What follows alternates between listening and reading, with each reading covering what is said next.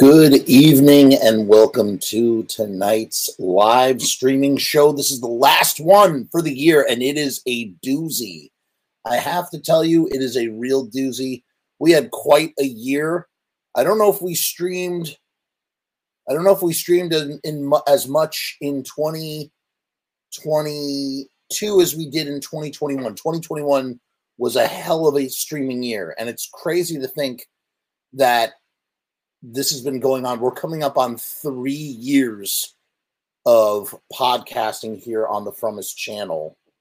And I just, it's so surreal. It's like a, a real um, water watermark moment in my life in terms of like creative output. I've never been so prolific. Um, figured out a system that allowed for such output, and now, I mean, this is this is what I do. I do it. I do it often, as you know. Um, tonight's show is a doozy, a real big doozy. I don't know if it's. It may not be the most, you know, uh, exciting topic, but it is a fascinating one. I mean, really, really fascinating stuff. Um, I know very little about it. So I was really sort of glad to come across it. I have questions. It really makes you wrap your mind around a lot of different things. We're talking about cryogenics tonight, or cryonics as they call it. I think it I think it uses a bunch of different names. But real quick, just to let you know, tomorrow night on New Year's Eve, like last year, and the year no, like last year, we did uh, we did a surprise live streaming commentary of the Roger Corman Fantastic Four movie, and it was a lot of fun. And this year we are we have a real treat. One of my all time favorite movies. We've done two of them now. We did with Ace Von Johnson. We did the Monster Club uh, in October, and now we are doing the American Astronaut, which is finally gone out of print, which I'm very sad about, but yet at the same time allows us an opportunity to do that on the channel and not have to worry so much um, about you know putting something out there that's hard to hard to acquire. Um, or no, putting something out there that's easy to acquire, I should say. So um, so check that out. That's tomorrow night. That starts at 11 p.m. Eastern Standard Time, and it goes through the new year. I will be off gallivanting. I don't know what I will be doing, but the show is already taped. We taped it last night, and the episode is uploaded and scheduled to go out. So just keep your eyes peeled for that. Without further ado, let's just dive right into our topic, our topic du jour, as we call them. I want to do a lot more of this stuff in the new year. We we were doing some interesting topics like this, and then we kind of stopped. And I mean, I guess it's really nobody's fault but my own, right? And now we we're back into it. Here we go. Check this ish out. Horror stories of cryonics, the gruesome fates of futurists hoping for immortality. So, real quick, what is cryogenics or cryonics? Very simply put, it is the process of freezing yourself. But here's the thing when you freeze your freezing yourself doesn't mean that there's like we, we see it in movies and cartoons and all of our popular media that when you freeze yourself you're able to unfreeze yourself. Well in real life in reality you absolutely can freeze yourself even if there's nothing wrong with you. You know mostly in most popular media there's nothing wrong with the person who gets frozen in time. You know, it happens in Austin Powers, it happens in Demolition Man, it happens in um, Encino Man, where people are just, you know, they get they get frozen and then just simply being thawed out unfreezes them. Captain America was frozen for 70 years. But the reality is, is that when you freeze your body, you are irreversibly you you may be preserving your body, but you are also destroying your tissue uh, you're putting ice, your ice crystals that form in your cells destroy the cell walls. I just know, I haven't read the article. I just know this off the top of my head because, you know, from what I do know about, about cryogenics, uh, what I've read in the past about cryogenics. Like I said, I know very little, um, but I do know that. I do remember that. Basically, what happens is when you thaw when you thaw yourself out, your cells are sh- shredded, they're destroyed. You destroy your body. Um, I don't know what that looks like, and we're going to find out right now. Now, I want to acknowledge one thing: we are kind of rubbernecking on on real things that happen to real people. So we got to acknowledge we have to treat this with some kind of care. We have to have some sort of respect for real people who died. Um, and I'll tell you, I did read one really sad story about a girl, a young girl who had uh, irreversible brain can brain. She had a tumor, brain tumor. She was terminal. She was going to die, and she was fundraising. She was fundraising to to freeze herself in hopes that someday in the future, because that's what this is all about. Yes, absolutely right, Dudley. R.I.P. Indeed that's what it's really all about. It, the idea is that you're freezing yourself. I didn't finish that part. I just jumped on to next thing. The purpose of freezing yourself is that you are hoping that that you can preserve your body and your mind long enough for humanity to figure out a way to unfreeze you and to fix whatever is wrong with you. In this case, maybe people are waiting for the singularity to happen and that where AI becomes this this thing that can figure out things that humans can't figure out at breakneck pace and then come up with all sorts of cures for things that we don't have cures for. In any case, the point is is that you're freezing yourself. Your faith in humanity is so strong, or at least your faith in humanity is stronger than your desire to face the absolute certainty of death. That's what it really got. That's how heavy this stuff is. So we, I really want to take a moment and just acknowledge this. These are real people. We have to have respect for their for them. Um, you know, no matter how gross or disgusting or whatever whatever rubbernecking we're doing. Like, just remember, these are real people. This happened to real people, and it's it's sad. It's totally sad. Michelle says, "Yes, right, Michelle, exactly. To resuscitate you. That's the whole point. That's exactly right. So you're resuscitating.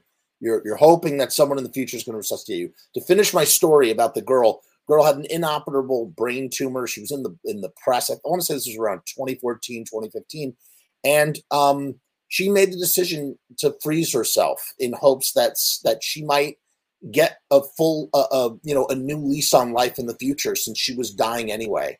I was very sad to read that that that had happened to her, but she, you know, ostensibly these people are voluntarily going to death, irreversible death with the faith that someday they could be resurrected because they preserved their bodies. And this woman went to death voluntarily while she still had time left. She wasn't the, the cancer hadn't killed her yet, but she went to this state, this this this frozen state in hopes that someday that would change. And so when I think about people like that, because you know, a lot of you know, it's it's easy to laugh at these people that freeze themselves and just say, oh, they're a bunch of, you know, rich assholes that, you know, want to live forever. Fuck them. But you do have you have people like that as well. That's the point. That there are people like that who who suffer. Okay. Enough of that. Let's dive into the reading. This is from this is a great, great website, The Big Think, and they have another one called The Futurist. This is from August 3rd, 2022, and it is written by Tom Hartsfield. And the it you know here's our clickbaity sort of title here horror stories of cryonics the gruesome fates of futurists hoping for immortality. For decades people have arranged to freeze their bodies after death dreaming of resurrection by advanced future medicine. Many met a fate far grislier than death.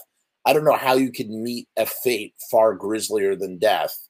And that's you know again is death a grizz does death death doesn't necessarily have to be grisly either um, you know, my grandmother who passed away, I feel like her death wasn't grisly at all. She she went, man, what a what a model for how to go out, man. She like she spent a, a whole year by herself, kind of like not in like a bad way. She was, you know, it was COVID and she basically she didn't she couldn't see many people and she just sort of really got right with herself lived a very long life 92 and and she like chose to sort of leave she like she like slowly shed her body. I feel like you know saying that that uh, death is this grisly process. It can be, but it doesn't have to be. I want to hope. I want to believe. Here are some key takeaways. The first cryonauts, The cryonauts like astronauts, you know, adventurers, explorers, you know, doing something brave, brash, bold, that sort of thing. The first cryonauts met gruesome fates. A few of them decomposed into a plug of fluids. Holy shit. And were scraped off the bottom of a capsule. You decomposed into a plug of fluids. You know, when you hear that term, when, when a woman is going to give birth, um, they talk about that thing. It's called the mucus plug that comes out. And when the mucus plug comes out, it means that the baby is due a mucus. It's a natural mucus that holds, I guess, keeps everything intact. I'm probably being speaking about this in a very clumsy way, uh, non medical way. My apologies. Uh, but that's what I think of when they say a plug of fluids.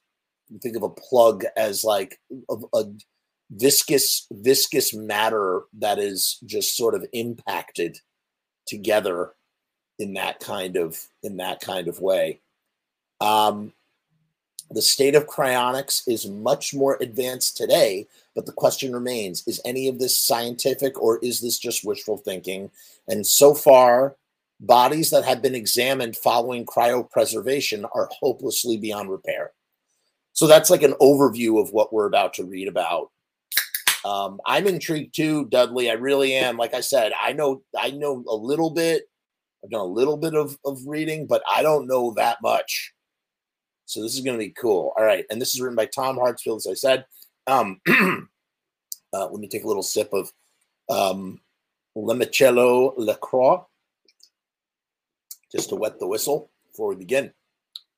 All right, Saturday night on YouTube. No, sorry, Friday night on YouTube, 10:30 at night. Oh boy, let's do it. Several facilities in the US and abroad maintain morbid warehouse morgues full of frozen human heads and bodies waiting for the future. What a fucking sentence. I I I like already we've read one sentence and I don't even know how to process that. There are warehouse morgues full of not just bodies. Some people freeze their bodies. Some people probably because it's more economical. Like it's probably because all this stuff costs money. You need to have money to keep yourself frozen, right? It, it's probably cheaper just to freeze your head than it is your whole body. So some people just froze their their heads. Isn't that what Walt Disney did? Walt Disney's head head head uh, was frozen.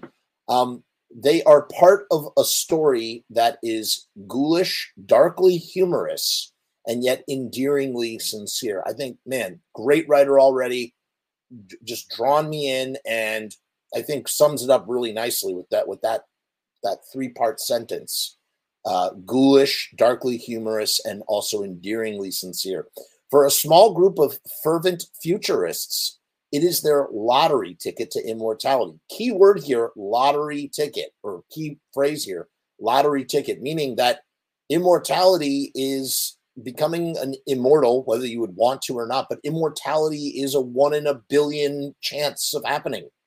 It's what you have a one in a billion chance of becoming immortal, I guess, should you want such a thing. Uh, what are the chances that these bodies will be reanimated? Keyword, because here's the thing because we know so little about death, we don't know that once these bodies are unthawed, that they will retain, if there is some sort of luminous presence that that abides within us. And I want to believe that there is. I want to believe that deep inside of us all, there is something that's greater than just this meat suit, you know, with a skeleton uh, support structure. You know, does what happens what happens to that consciousness when you freeze yourself? Will baseball legend Ted Williams' frozen head be awakened to, co- to coach fighter pilots or fuse to a robot body to hit four, uh, 1400, point four, 400 again? Uh, it's funny. Okay, now I understand, Dudley, why you said um, the, uh, the the Ted Williams thing. Wow. Yeah, that that I guess that's true. Zach says Timothy Leary actually had that done to himself, had his head taken off, had it frozen cryogenically. Uh, it's actually a movie on YouTube. It's called Timothy Leary's Dead. Seriously, wow, that's crazy. That that is that is insane. um, in Futurama, a lot of there are a lot of people that have are just heads in jars of fluid, sometimes attached to a robot body, sometimes not. Here's a primer on cryonics, and we hear the term cryonic now to talk about like um, when you enter a really cold, like sort of like tank. Like you hear guys like you know these these guys like Joe Rogan and whoever who's on like the the cutting edge of trying to do all sorts of body hacking. Um, and okay, here you go. It says it right here. Cryonics attempting to cryopreserve the human body. Well, cryonics. What I mean is, it's like an immersive bath, that sort of thing. Um, which you know, extreme heat and extreme cold are supposedly really good for the body. That's when I hear the word cryonics. That's what I think. But they're saying here they're using cryonics to talk about cryogenic freezing. Cryonics attempting to cryopreserve the human body is widely considered a pseudoscience. So it's not even 100% scientific, or at least it's scientific enough that you can freeze a body, but it's not, there's nothing, all you're doing is just freezing someone's body. Uh, cryopreservation, cryopreservation is a legitimate scientific endeavor in which cells, organs, or in rare cases, entire organisms may be cooled to extremely low temperatures and revived somewhat intact. It occurs in nature, but only in limited cases. Uh, some examples of it occurring in nature you have the water bears. You've heard about these little microscopic guys that are indestructible. They can freeze for thousands of years and thaw out, and they're totally fine. Frogs, frogs can kind of freeze. Um, who who else can freeze really well? Bees. You can put a bee in the freezer. Apparently, I've never done this. I wouldn't do this to a bee. Apparently, like bees can like freeze and then like thaw out. I think lobsters too. Um, there's a bunch of there is a bunch of animals where this it does happen. It does occur in nature. Surely, it occurs with all sorts of microscopic organisms. That's happening up in the in the Antarctic, right? They're they're they're thawing out you know these one-celled organisms that were alive 40,000 years ago and they start replicating again. You know it's crazy. Zach says they videotaped leary on his deathbed live while they took his head off the second they pronounced him dead. You can't make this shit up. I've seen it. That's insane. So leary probably knew the moment that he was going to die they were going to remove his head and freeze it yeah, de- that's I always think of Demolition Man um, when I think about you know cryogenics. I guess alligators, I guess, can also do that. Uh, can freeze. Hello, Angus. Welcome to tonight's show. Um, man, I love a show. I love these these topics for these kinds of shows. They really are. They may not be the most popular, but they are they are so fun. They are my favorite. They just I just love reading about this stuff. I really do. Okay, so humans in uh, humans are particularly difficult to preserve because of the delicate structure in most of our heads. Deprived of oxygen at room temperature, the brain dies within minutes. Although that's now being argued, right? Like you can't like the brain there's consciousness lingers long after the brain dies. Apparently, so some with brain scans they've been able to determine that. Um, they actually talk a lot about this website talks about it quite often on on this on this website, which I read a lot about. You know, like consciousness after death. It's that's a topic that I really am fascinated by. So so, uh, but in any case, either which way, it's all semantics because, you know, deprived of oxygen for a long enough time, the brain dies, right? Uh, while the body, the body can be reanimated, the person who lives is often in a permanent vegetative state. So, and this happens all the time. Um, unfortunately, this happened to my next door neighbor who just was tragically killed um, by a car accident, and he he was uh, brain dead or he became brain dead or he had a he had brain damage so severe that he no longer had consciousness and his brain, his body was being kept alive by machines, which is this incredible state where your body can live on after your mind dies. Isn't that crazy? It's amazing how the mind. So that like begs the question, right? If the body can live on, we or at least we know for a fact that the body can live on without the mind because we have the technology to keep it going. But does it you know logically does it stand does it stand you know to think maybe that the mind can live on without the body right? In reverse of that like i want to believe that that it's possible you know i talked about this recently on a show and i, I even wrote I, you know i wrote this you know i'm writing a new screenplay right now and i wrote about it. I kind of have this idea that like consciousness maybe consciousness exists in the same place where creativity comes from.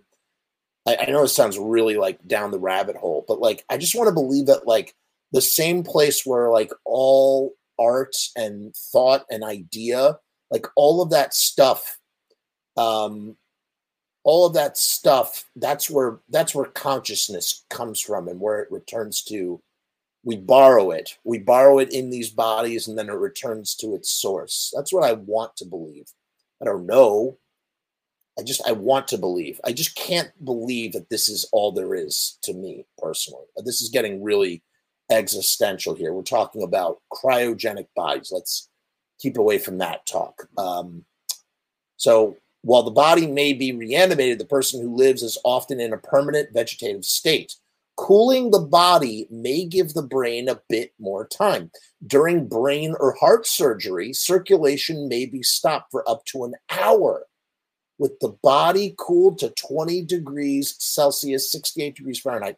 That is insane.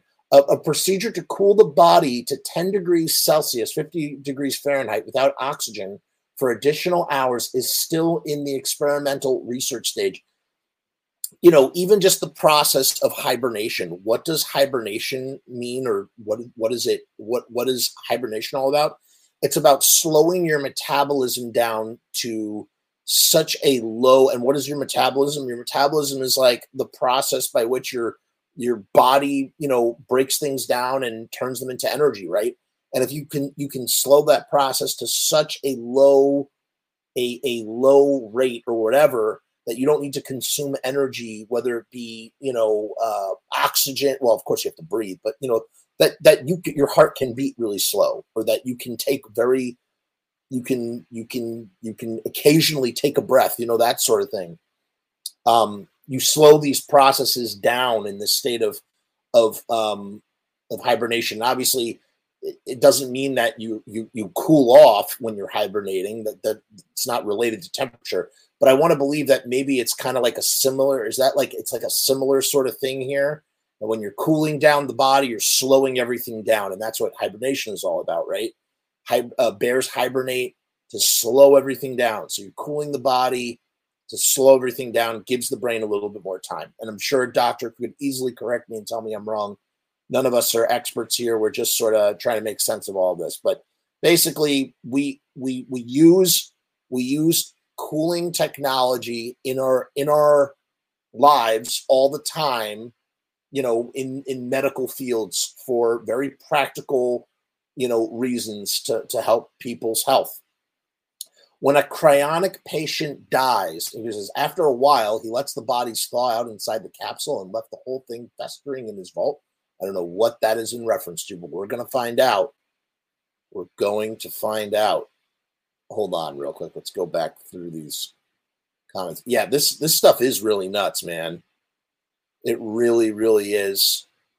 Angus says, "Isn't there consciousness up to six minutes after death?" Yeah, I was saying that. I don't know if you were here when I said that before.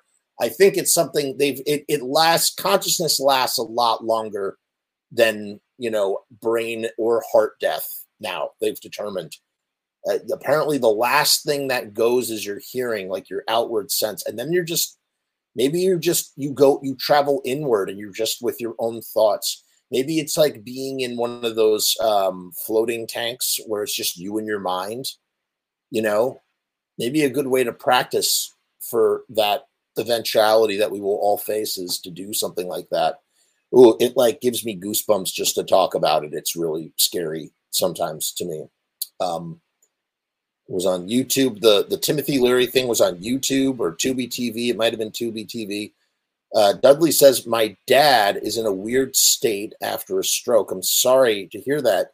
He's mid, his MID is fighting all over the place, kind of. Well, I hope that I wish your dad makes a full recovery or as much of a recovery as, as one can make in that situation. I'm sorry to hear that, man. Um, when a cryonic patient dies, a race begins to prepare and cool the body before it decays and then uh, and then to place it inside a dewar, which is a thermos bottle full of liquid nitrogen. Wow. Okay, that's crazy. So you have to prepare and cool the body before it decays and then get it into that liquid nitrogen as fast as possible. The inner vessel of the dewar contains a body or bodies. So sometimes there's bodies inside. It's not just one body. You do some you do some carpooling man. Like that's crazy. So the inner vessel contains a body or bodies wrapped up in several layers of insulating material attached to a stretcher and suspended into hold on let me think about it if you're attached to a stretcher got it okay i'm like I have to visualize this and then suspended i guess free floating in the liquid nitrogen the head is oriented downward to keep the brain the coldest and most stable. So I guess your extremities are the thing that is uh, uh, what's it called um, uh, most expendable, while obviously the brain, which contains your consciousness or what what makes you you, is the most valuable asset. This vessel lies within a second outer vessel separated by a vacuum to avoid heat transfer from the outer room. Temperature vessel wall. So wait, hold on a second. This vessel lies with within a second outer vessel separated by a vacuum to avoid heat transfer from the outer room temperature vessel wall to the cold inner vessel wall. Heat gradually transfers across anyway and boils away the liquid nitrogen, which must be periodically refilled. So the liquid nitrogen does not last. Like you need to like keep replenishing it. It costs money to do this, man. Like if you if you're not rich or if you're not properly funded, um, then you know, could you imagine what happened to all the people that did this with a privately owned company, uh, or a company that maybe went like you know belly up? Bodies were originally and may still be in some cases cooled and frozen in whatever condition they were at death with better or worse preservation, as we shall see. Holy shit. Let's take a let's take a quick sponsor break before we dive into the grisly fates of the first cryonauts here. This is an incredibly well written article, and I'm really enjoying the shit out of it. Um, you know, Dudley, I have no idea. We're gonna find out about how payment payment plans must have worked, right? Yeah, it's like a salt. It's like a salt float bed. Uh, what's it called? Sensory deprivation tank. That's what it's called. I got. I want to do it someday. All right, ready? Riotstickers.com. That's right. Riot stickers are the best. UV coating to keep out the sun and printed on vinyl to make it make it uh, not stick to water. Um, Riot stickers is the way to go if you need stickers printed up. We have a special promotional deal with riotstickers.com. Get a thousand stickers for $79. That's seven cents per sticker. You can't beat that price. Only here, down in the description. Uh, go to the URL, riotstickers.com backslash frumess. That's F R U M E S S. Uh, it's the only place you're going to find this incredible deal for stickers, man. And look, they do everything. Look at the banner that that Sharpie uh, pressed up behind me. Sharpie's going to be on the show. He was on the show we did, what was that, yesterday or the day before that on Wednesday? The show we did on Wednesday, he was on, and he's going to be on again in, in, in January. We're going to be talking some Misfit stuff. It's going to be really great.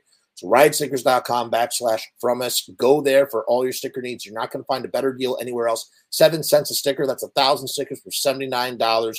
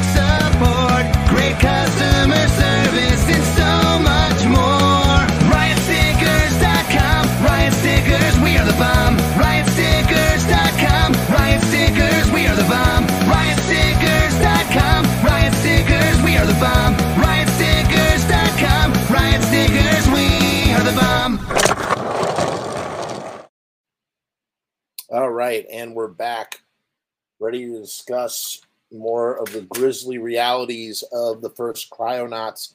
That's right, Angus. Um, you can take your riot stickers and slap them right on the outside of your cryogenic free, frozen, freezing, freezing tank. You can indeed do that. Okay, here we go. The grisly fates of the first cryonauts. The early years of cryonics were grisly. What a word to use all but one of the first frozen futurists failed in their quest for immortality. So does that mean that the one futurist remains? Small. You have to imagine too that they were so stoked about this. They were like, they were like, nothing wrong with them. They're like, you know what? I'm gonna. I want to see what the future looks like. Pack me up. Um, I'm sure they'll figure it out. It's gonna feel like a second to me, but maybe a hundred, two hundred years will pass uh, sign me up. I want to go. You have to imagine that in all the people that have been frozen, that at least some of them have gone voluntarily when there was nothing wrong with them to begin with. And when I say nothing wrong, I mean like not at their end of their lives. You know what I mean? Like some people are like, oh, it's the end of my life. I'm going to die anyway. I might as well freeze myself. I guess maybe that is a good way to go. Maybe if it is cheap enough, that is the that's the that's the mode then you're asking not only are you asking to be frozen you're asking to maybe have your your age reversed. Who knows? Who knows? I mean it's just it's crazy. It's crazy. Um dudley says he couldn't imagine and doesn't think that he would do it. All right small freezing operations began in the late 1960s while the practice of storing bodies has become more sophisticated over the past 50 years in the early days Technicians cooled and prepared corpses with haste on dry ice before eventually cramming them into Dewar capsules. Cramming is not a fun word.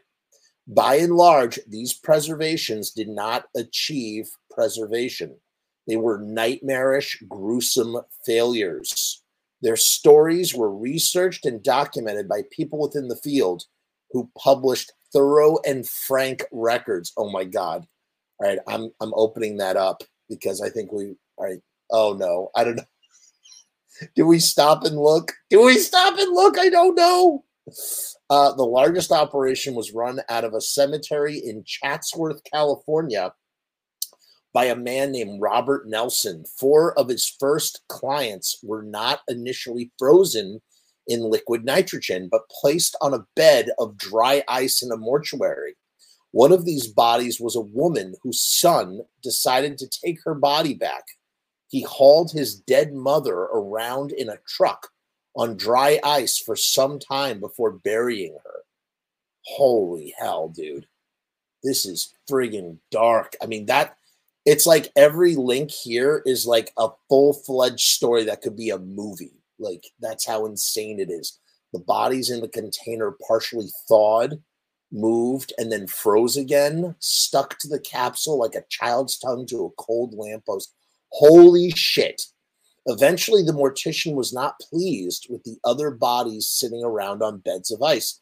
So, a liquid nitrogen Dewar capsule was secured for the remaining three. Another man was already frozen and sealed inside the capsule. So, it was opened. They opened the friggin' thing after they'd already frozen it in.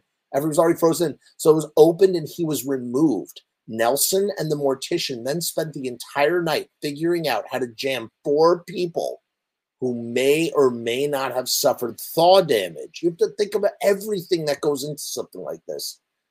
Thaw damage. That's so scary. The idea that you thaw, you rot, and then refreeze. Who may or may not have suffered thaw damage into the capsule. The arrangements of the bodies in different orientations was described as a puzzle after finding an arrangement that worked, the resealed capsule was lowered into an underground vault at the cemetery. Nelson claimed to have refilled it sporadically for about a year before he stopped receiving money from the relatives. I knew it, I knew it, I knew it, I knew it. Of course, man, all this stuff is funded by money, and when the money runs out, so if you're going to freeze yourself, you need to do it in a way where you're not going to have to worry about about a, something going bankrupt or or money drying up because either one of those is going to lead maybe something that ha- you know, maybe NASA, maybe like something like out in outer space. Like you could freeze somebody in outer space and like keep their body there perpetually forever, right? And like they're not going to rot because there's no oxygen. There doesn't have to be oxygen. Maybe that's a better solution. Theoretically, if you leave a body in an oxygenless environment, it's not gonna, nothing's gonna happen. There's, gonna, or you know, in a in a place where there's no microbes, then it's not going to decompose.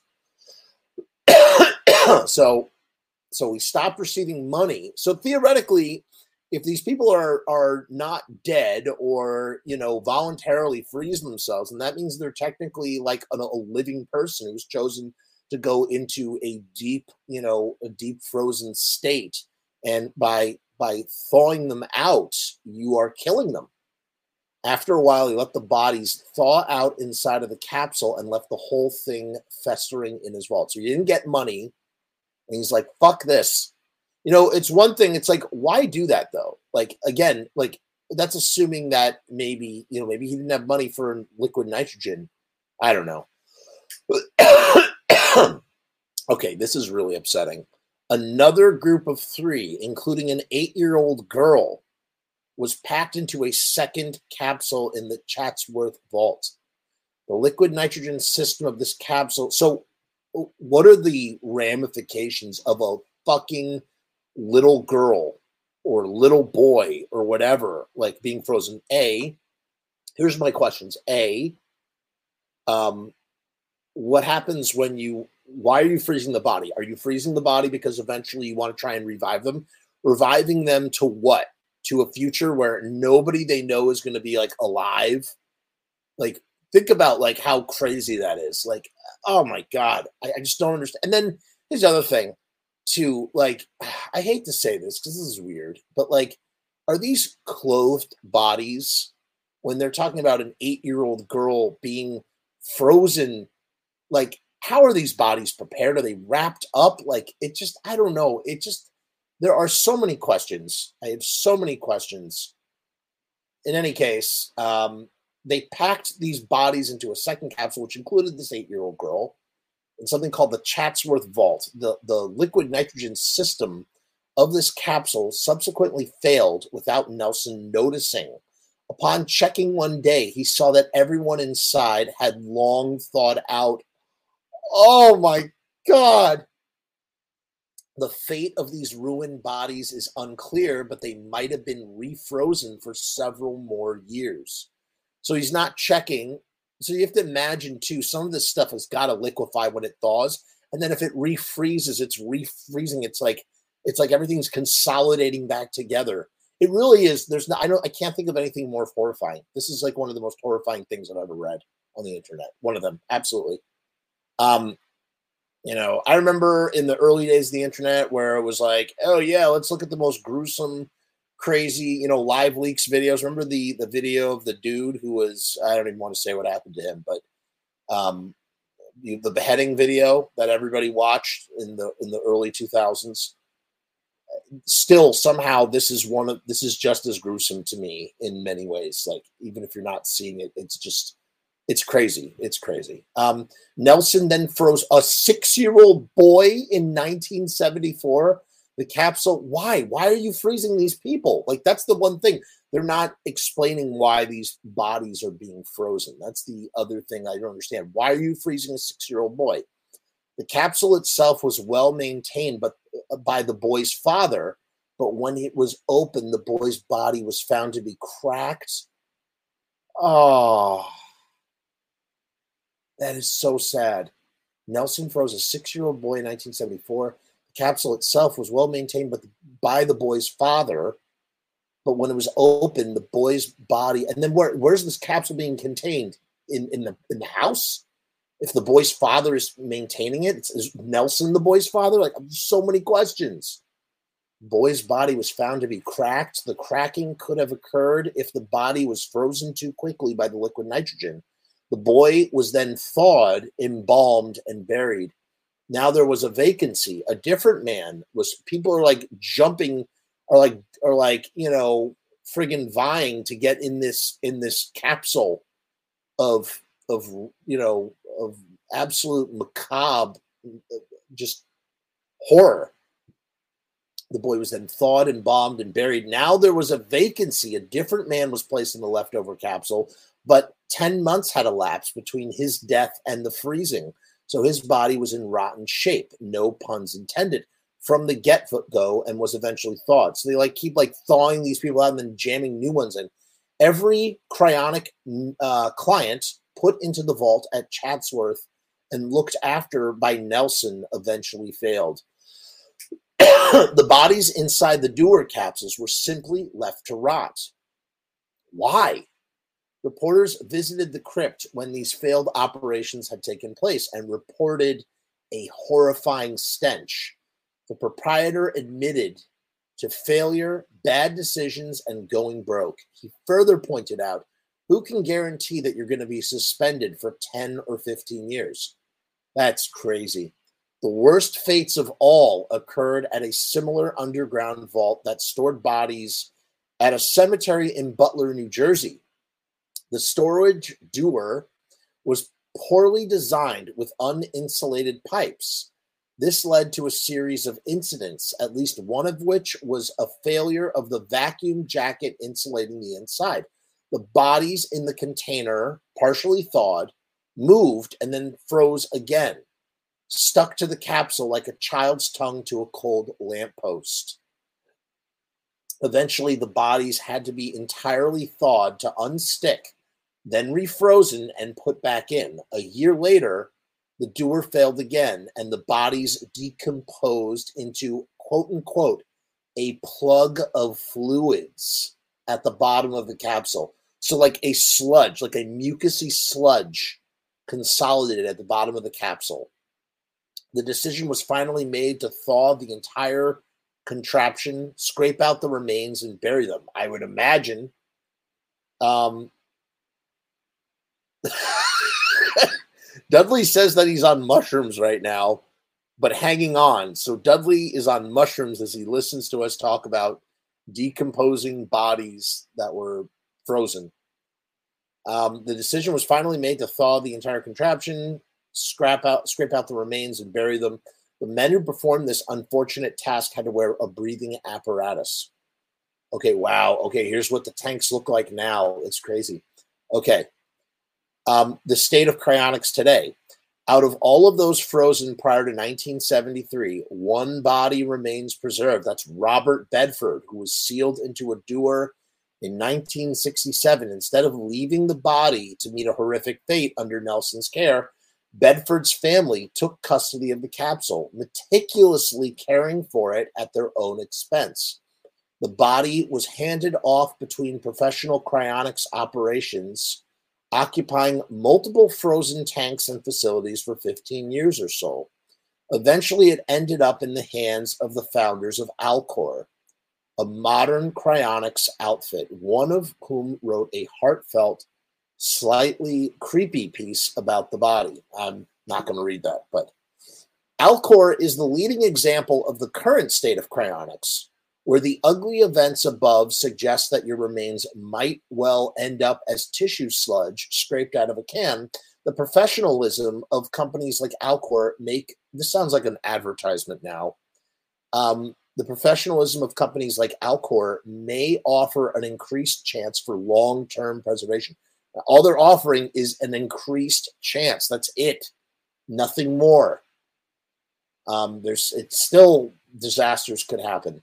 I'm sure they have waivers and liability waivers for that.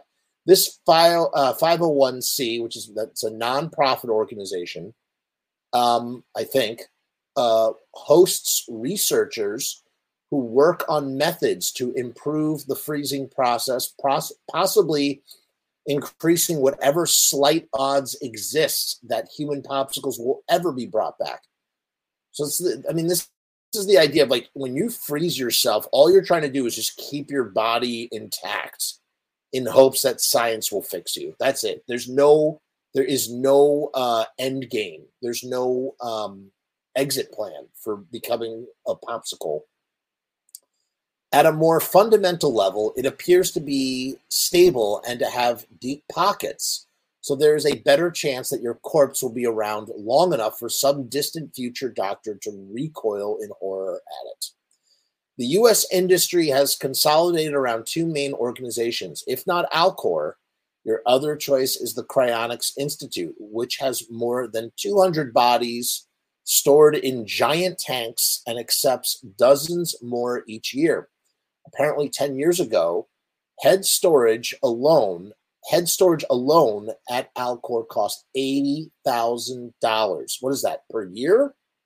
While full body storage at Cryonics Institute was only 30,000. Uh, there are international operations as well. A Russian cryogenics company stores not only people, but pets, including one entry under rodents, a deceased chinchilla named Button. Oh my goodness. This is so. Dudley says that he is the tar man. Angus says, I just read that the only place that cryogenics is illegal is in British Columbia. Interesting. You're not going to be very attractive, I would imagine. Oh, I get what you're saying about the tar man. Right. Yes. Literally. That's literally it, kind of. Jeff, the trip guide. Oh my goodness, but a good story to go along with. I know, man. I know, right? This is a crazy story. Modern cryonic preparations at Alcor employ a multi step process to prepare the bodies for storage. First, they begin to cool the body while anti clotting agents and organ preservation solutions are injected into the bloodstream and circulated under CPR. The body is then transported to the company's main facility where the original fluid is replaced with chemicals that vitrify, turn to glass, the body's organs. This offers some hope for cutting down on structural damage during the subsequent cooling and storage. Remember we were talking about about water cooling, ice crystals destroying the uh, the um, the cell, the cellular bodies. Then the body is entombed in its Dewar capsule.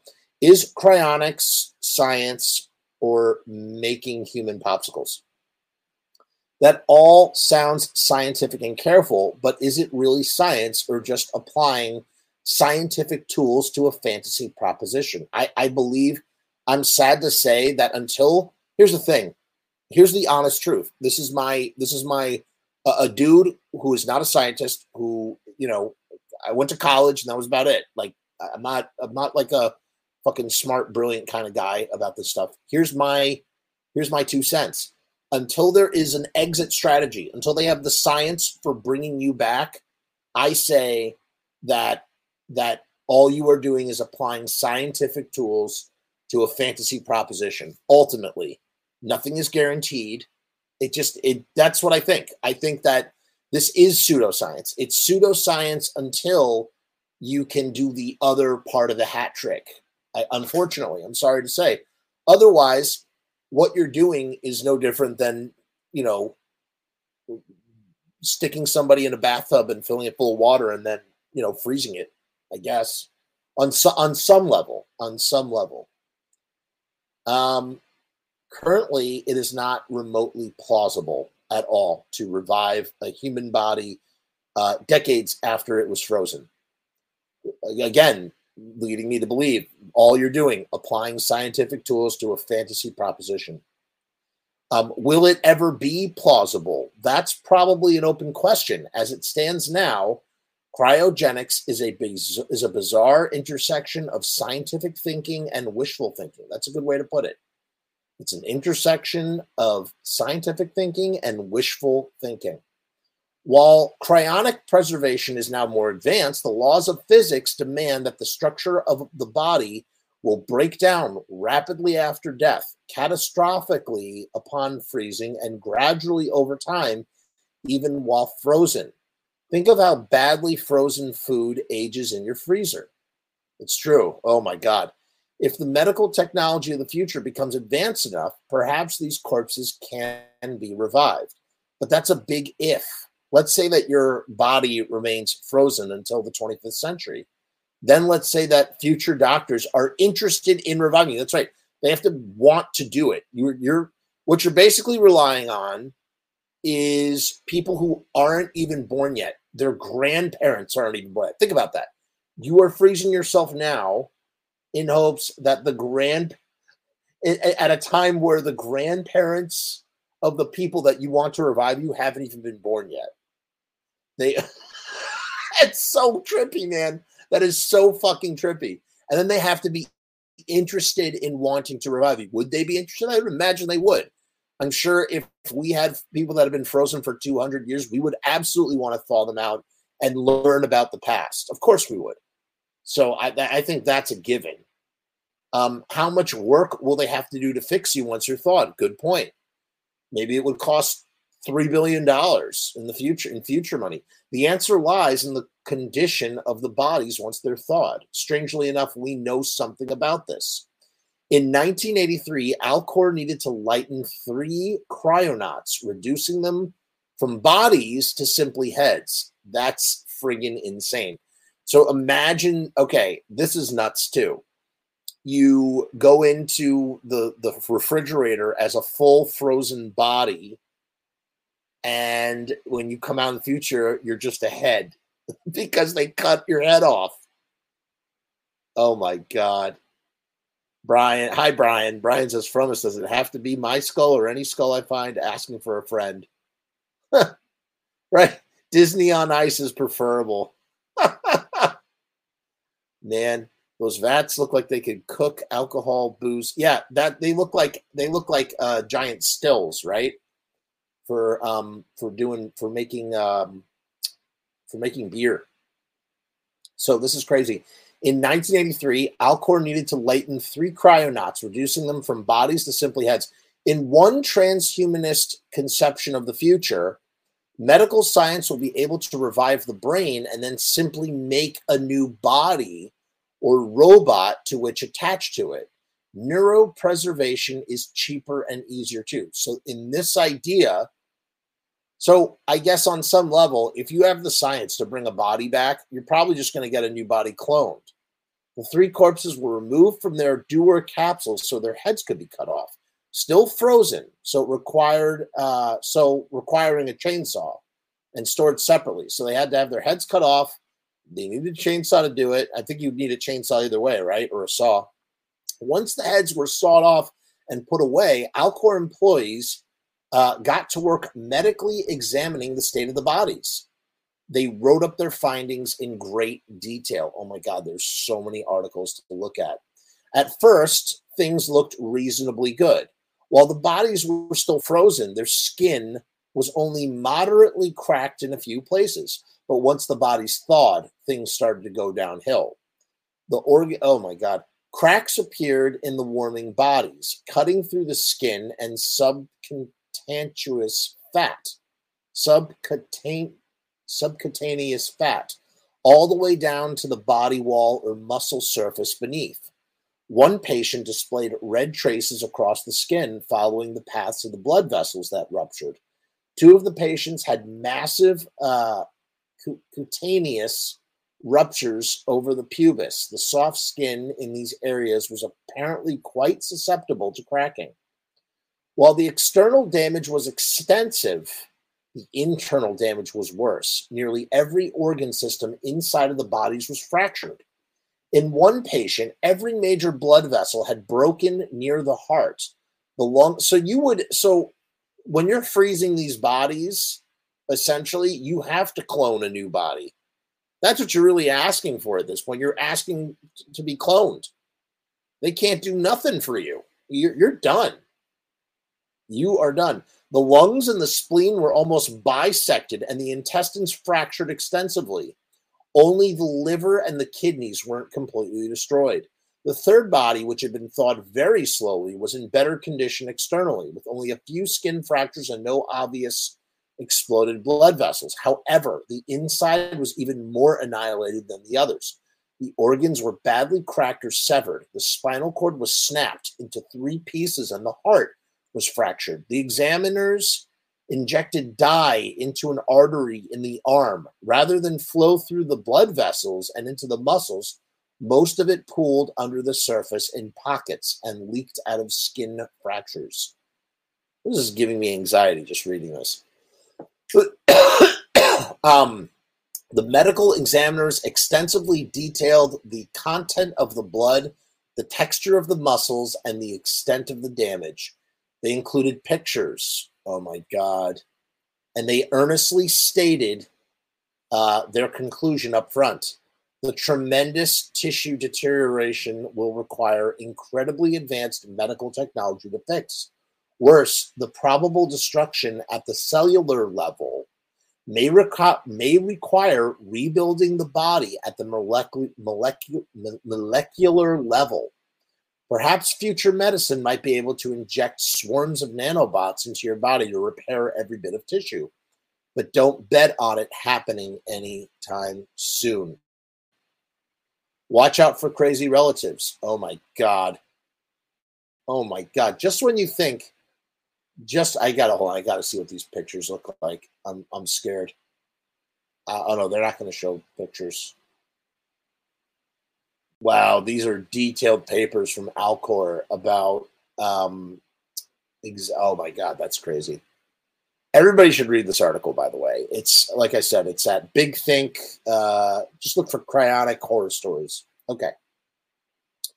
Watch out for crazy relatives.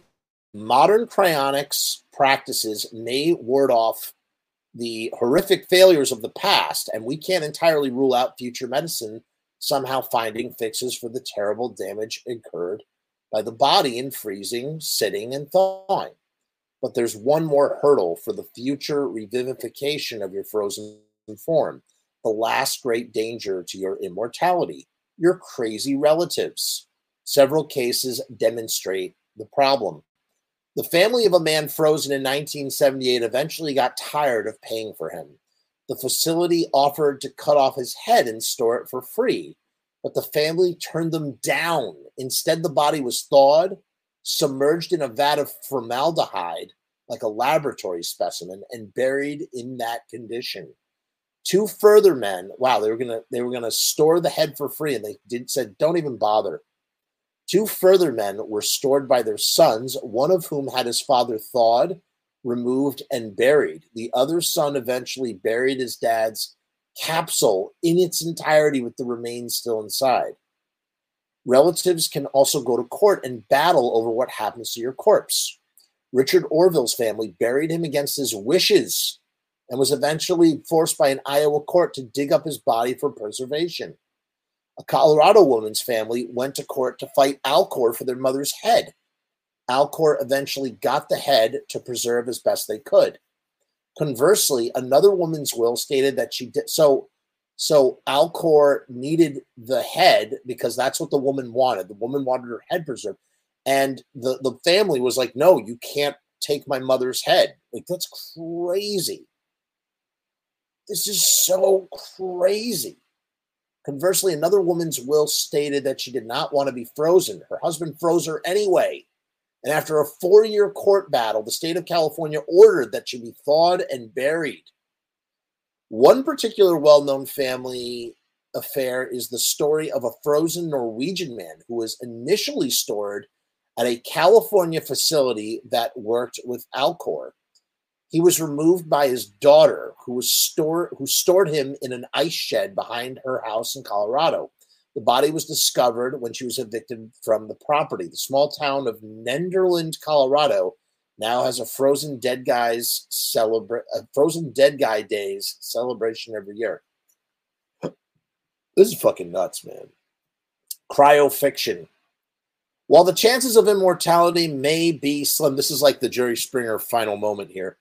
While the chances of immortality may be slim, dozens of people still commit their bodies or brains to cryonics each year if their remains aren't mismanaged or allowed to disintegrate. And if their relatives don't go to court over the body, there's now a good chance that they will remain frozen for decades. Unfortunately, they will come out of the process cracked into a million pieces, and the prospect of putting them back together again is purely science fiction for the foreseeable future. It's a grim practice with ghoulish results. At least it makes for some fascinating stories and a bit of dark humor. I don't see any dark, there's no dark humor about this. This to me is utterly terrifying. I'm so thoroughly terrified by this. And, you know, hold on, let me see if I can find um, Girl with, let's see if we can find it. Girl, oh my god, my keyboard sucks. Um, I can't do it. Here, let me see if I can find it right here. Well, I'm gonna look this up real quick. Girl with cancer raises enough money to freeze herself cryogenically. Let's see if this pops up. Oh my god. All right, here's here's there's actually two. All right, this is nuts. This is nuts. So, first of all, there was a 14 year old girl who died of cancer uh, and won the right to be cryogenically frozen. Oh my God. They raised the money. And then here's the one that I remember reading. Uh, this is from 2013. Uh, that's her. Let's show her picture. Not, you know, just as a, oh God, the screen sucks. Not to, um, not as like a goof or something. Just uh beautiful girl. I can't you can't she's not terribly, terribly pretty, but you know, young young girl, a 23 year old woman who recently died from brain cancer might get a second chance at life. Before Kim so- died this month, she wrote on her blog that her last wish was to be cryogenically preserved, the Huffington Post reports. Many of you know that I am an agnostic. I don't have any clue what happens when you die, but I have no reason to think that my consciousness will continue on after death. She wrote, The only thing I can think to make me feel a little bit at more at ease with my death is to secure cryopreservation plans on the off chance that they figure out how to revive five people in the future. How fucking sad is that, man? Since the procedure could cost anywhere from thirty thousand to eighty thousand, those are the same numbers that we had uh, that we read uh, in in the article. Uh, depending on which organization performed it, she sought out donations from Reddit users. She ended up raising about $2,100 through Reddit, while the Society for Venturism helped raise an additional $27,000 in about one week's time. The Alcor Life Extension Foundation, which quoted the process at $80,000, also set up a page for donations, but did not disclose the amount raised. Uh, according to Alcor, she raised enough money for her procedure and was transported to the facilities the day she passed away. Hmm. So sad, man. Uh, I remember reading her blog post, man, and uh, it really, really tugged at my heartstrings. I can't believe I'm saying this. This is the girl. This is one of her logs. I can't believe that I'm saying this, but I've raised over $7,000 from 130 do- donors since I started fund- fundraising last week. I can't express the depth of my gratitude for everyone who has helped. A nonprofit called the Society for Vent- uh, Ventures, Vent- Venturism um, began raising money on my behalf today. The Venturists had a very good reputation with the cryonics community and have successfully raised money for cryonics charity cases in the past. I really appreciate all the help I've received from the from the Ventur- Venturists and the entire cryonics community. Hmm. My treatment has my treatment has gone well so far with a few side effects other than fatigue. I'll post a video about it later. Oh, and she started a, a video blog. Here, okay, here it is. Is this her last wishes? Hey guys, things have changed quite a bit since I've last updated. I participated in a phase one clinical trial. Hopefully, you guys don't think I'm crazy for what I'm about to say, but I want to be cryopreserved upon my death. Many of you know that I'm agnostic and I don't have any clue what happens when you die but I have no reason to think that my consciousness will continue on after death. The only thing that I can think to make me feel a little bit more at ease with my death is to secure cryopreservation plans on the off chance that they figure out how to revive people in the future. The way I see it, it's better than decomposing or getting cremated. The problem is, I don't even have close to the finances to secure the service. I've started a fundraiser and I'm going to look into all the outlets to try and help. I know everyone has already done so much for me, and it makes me pretty uncomfortable to ask for more. All I can say is that I'm desperate. I would be endlessly appreciative. Mm. You know, after all the bullshit we read about and all the crazy shit and all the the idea that like, you know, the whole idea that like this is like so crazy that people do this. It's a story like that that makes me hope that maybe somehow, some way, that you know, that that they'll figure something out for a girl like that, so that she can have a second lease at life. And I guess that's ultimately what it's all about. You know, here we're sitting here reveling over the fact that they don't have a solution. They can't fix you but when you go in, when you go under, it's not about that. It's about the faith. It's about having faith that someday they will. So I guess the best way to end this episode is really just to say that I hope I have faith. I, I want to have faith. I want to hope. I want to have an open mind and believe that someday, maybe, that they'll figure it out. I don't know. In any case, that's our last live broadcast for the year. I want to thank everybody. It's been a great year of of broadcasting. A lot of fun. Um, sorry to end with such a heavy episode. It's not really going to be the end though, because we have that American astronaut uh, live commentary tomorrow night. That's going to usher us into the new year. And I'll be returning in the new year with all sorts of stuff. Just wait and see. 2023, baby.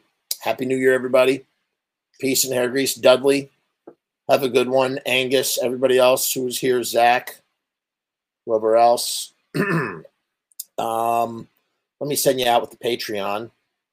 Great way to support this channel.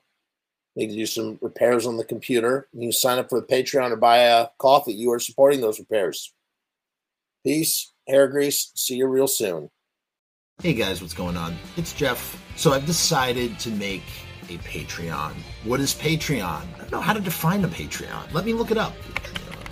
Patreon is a membership platform that makes it very easy for creators to get paid for the things that they're already creating. I want to do it full time. I want this to be my full time job in my efforts to make that happen, I've set up this platform. Is it going to work? Is it going to be successful? I don't know, but I would rather try and crash and burn than not try at all. The goal is to create enough passive revenue so that I can continue to do this full time uninterrupted. Why? Because I love to do this. I love creating content. I love making videos. I love shooting films. I love doing podcasts. In case you couldn't tell, I love to talk and I never shut the fuck up. So right now I've kept the Patreon incredibly simple. There's two tiers, and that may change in the future. The Murdergram is a simple way to extend support for all of the hours and hours of free content on the channel for nothing more than a dollar. 38 cents goes to Patreon. What's a buck 38, eh? It's less than a cup of coffee, but it's a great way that you can show support for very little effort. When you divide that $1.38 by the hours and hours and hours of time spent listening to this endless drivel of content, the dollar cost average works out. Next up is the YouTube casualty for $6.66. the YouTube casualty is loaded to the gills. Enjoy the archive ad free as well as ad free early access to special docu style podcast videos, music reaction commentaries, and the like a month before they drop on YouTube, loaded with ads, I might add. You're also going to get exclusive content and behind the scenes content that is not available on YouTube or anywhere else. So you get to peek behind the veil. And believe me, there's a couple of choice pieces. Most of all, more than anything, whether you join the Patreon or not, I just want to thank each and every one of you that comes to the channel, that watches all the shows, that leaves comments, that participates, that subscribes. That's really the most important thing. This is just trying to find a way to earn a living as an artist. And with that, thank you for my TED Talk. Join the Patreon because we need you! 66 cents.